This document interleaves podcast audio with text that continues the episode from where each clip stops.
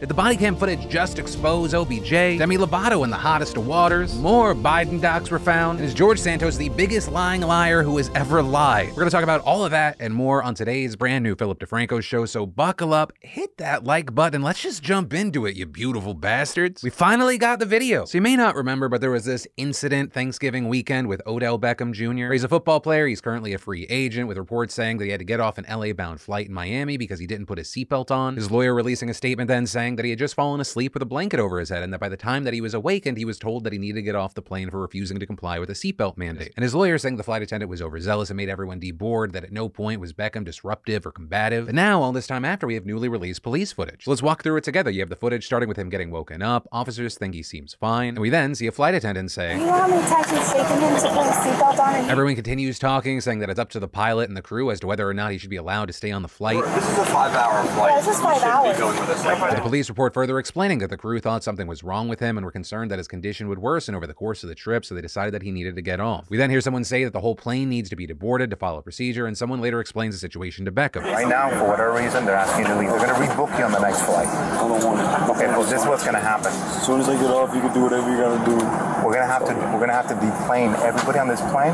and then you're still going to get off. That's fine. People then start getting off. There's a ton of crosstalk and noise in the video. But then it appears one of the passengers calls him out and says something that clearly irks him, because we then hear Beckham respond. You everything wrong with the world. Looking at me to get off a plane for you. I would never, ever in my life, get off the plane for you. Specifically you. Maybe everybody else. I would get off the plane. You gonna wait 40 minutes, and I'm gonna be on a private plane home. Good. Yeah. Your fat. Yeah, I will. Get your off the plane for a second. Yeah, I bet. Enjoy the cheese board on the way home. Get your ugly.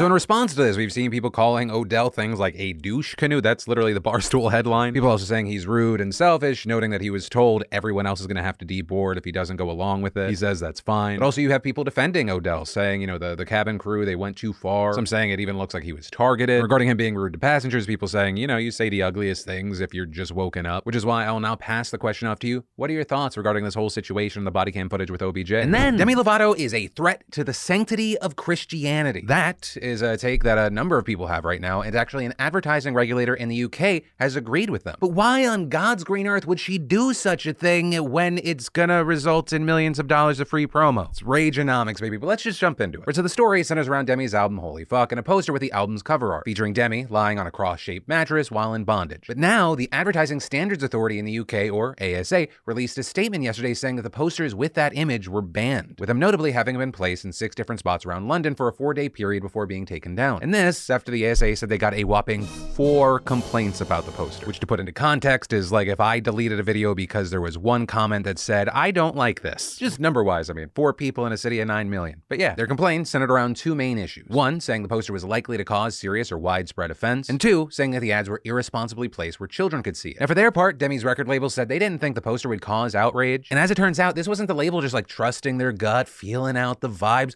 They even checked with the agency prior to running the poster to make sure it was, quote, acceptable to run on the proposed sites. But despite the ASA previously giving it the check mark, they were like, four people, gotta take it down. With the agency saying that it took a handful of factors into consideration, including the language on the poster. Right? Even though the title uses a V instead of a U, the agency said it was clearly alluding to the phrase holy fuck. And since it appeared in a public place where children were also likely to see it, the group ruled that it was targeted irresponsibly. And then, regarding religious issues, it said that the image of Lovato on the crucifix bed, along with the holy fuck album title, quote, was likely to be viewed as linking sexuality to the sacred symbol of the crucifix and the crucifixion, and saying it was likely to cause serious offense to Christians, and saying therefore it had breached the ad code and cannot appear in its current state without being suitably targeted. So, of course, in response to this, we saw some people supporting it, others mocking the news, others condemning it, with a group called Humanist UK, which says it aims to promote free thinking and tolerance, releasing a statement slamming the ASA, saying its ruling regarding offense to Christianity is a de facto ban on blasphemy, and adding, regardless of what anyone may think of the language used in Lovato's advert or its appropriateness for children, religious offense should never be grounds to ban an advert. And adding, in a free society, fear of offending religion should not take precedence over free expression. What one person perceives as offensive may be very important for another person to say and have heard, saying religions in particular are big, powerful ideas. These kinds of regulations take power away from ordinary people and insulate powerful institutions from scrutiny. But hey, that's a story, and I want to pass the question off to you. Where do you land on this debate? And then, you all remember how Kanye said, There, there's a lot of things that I love about Hitler.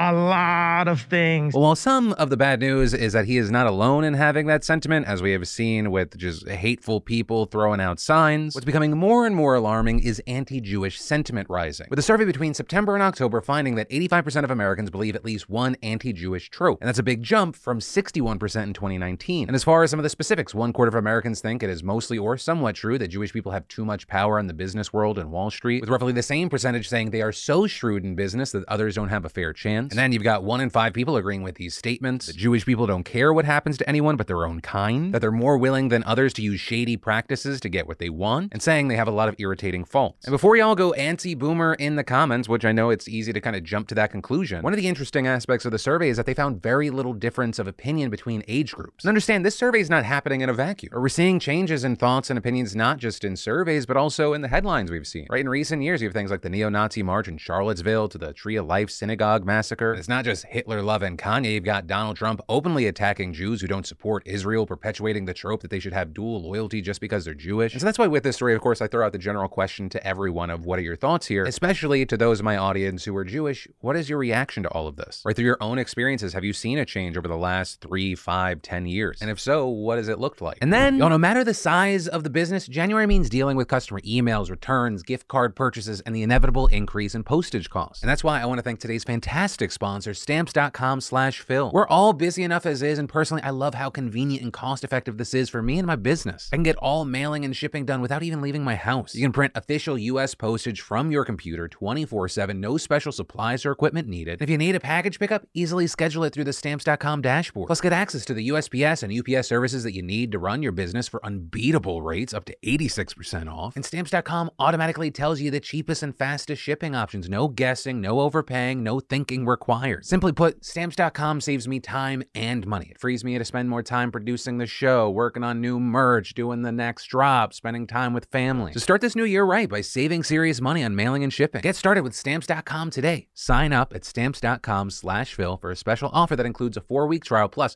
free postage and a free digital scale. No long-term commitments or contracts. That's stamps.com slash Phil. And then Biden's lawyers discovered a second batch of classified files. With this revelation coming just days after we learned around 10 classified files were found in a private office before the midterms and returned to the National Archives. Now, as for the second batch, sources say they were in a different location, came from Biden's time as VP, and were found sometime after the first batch. But as of recording, that's really all we know. Though, very little of that matters for the way this looks politically for Biden. Right? Because one time, maybe that's an isolated incident. Two times, it starts looking more and more like a systematic problem. And as rule number one of political scandals tells us, bad news dripping out slowly over a long period of time looks a lot worse optically than one time revelations, regardless of the nuances. Especially because as long as this stays in the headlines, Biden's forced to get on the defensive and Republicans have something to hound him on. Right? Why wouldn't you try to suck the air out of stories like the, the George Santos scandal or the Kevin McCarthy fiascos? And now with congressional Republicans moving to investigate the Biden files, you can expect there to be more and more news coverage of this, even if no more documents are discovered. And even with understanding these don't appear to be one-to-one situations, it makes sense for them strategically to do this. Or the worse they can try to make this seem for Biden, the harder it makes it for Merrick Garland to criminally prosecute Trump. Or because even though, given what we currently know, Trump's actions were far, far, far worse, a different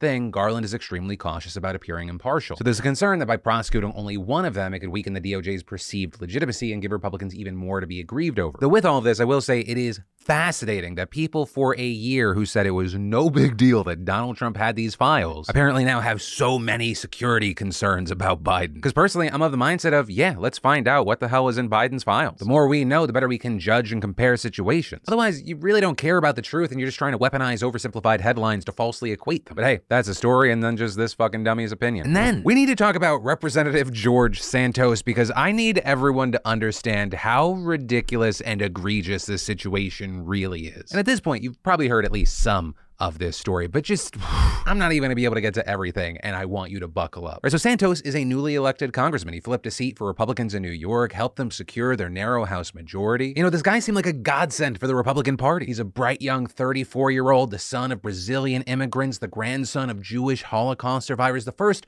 openly gay Republican to win a House seat as a non incumbent. He's a self made man who beat all the odds after being forced to leave one of New York's best private schools because his family couldn't afford it. He instead attends public college. He marches forward. He's still able to become a successful financier and investor working for some of the top firms in the world. And that ain't all. He has a big heart, soft spot for cute, fuzzy animals. His animal rescue charity saved more than 2,500 dogs and cats. Except, as it turns out, all of that is total bullshit. Once again, doesn't even touch on all the lies. Right, so toward the end of December, before Santos was even sworn in, the New York Times published an absolute nuke of an investigation that indicated large chunks of his resume were just made up. Right, specifically, the Times reported that the leading financial firms, Citigroup and Goldman Sachs, where he claimed to have worked, had no record of his employment. Also, Baruch College, where he said he graduated in 2010, had no record of anyone with that name and birthday graduating that year. The same was true for records of his attendance at NYU, where he had allegedly done a stint, according to his biography on the National Republican Congressional Committee website. The Times also found almost no evidence that his animal rescue charity, Friends of Pets United, was a tax exempt organization, and the IRS didn't have any records of a charity registered with that name. And beyond that, the outlet claimed that Santos hadn't listed any of the 13 properties he had bragged his family owned on his financial disclosures for his most recent campaign, as well as an earlier failed campaign. And reporters couldn't even find any evidence those properties existed. They also couldn't find any public assets belonging to Santos' self described family firm, the DeVolder Organization, despite the fact that Santos said that the Capital Introduction Consulting Company managed $80 million in assets. And he also didn't provide any information about clients on financial disclosures as required by law. It also doesn't even touch on a bunch of other financial related sketchiness, like where he got enough money to loan $700,000 to his own campaign when he reported earning $55,000 in 2020, as well as his employment at a company accused of operating a Ponzi scheme. Also, while something he technically didn't lie about, the Times brought up information that voters should probably know about their own congressman, or things like how Brazilian court records show that he was charged with fraud after confessing that he stole the checkbook of a man that his mom was caring for and made fraudulent purchases. Once again, there is so much more. I'll link down to the investigation and other articles. Because remember, that investigation was just the beginning and shit just kept snowballing after that. With several outlets, including The Forward and CNN, looking into Santos's claim that his mother's parents were Jews who fled persecution in Ukraine, survived the Holocaust, and eventually settled in Brazil. Instead, finding zero evidence of Jewish ancestry. In fact,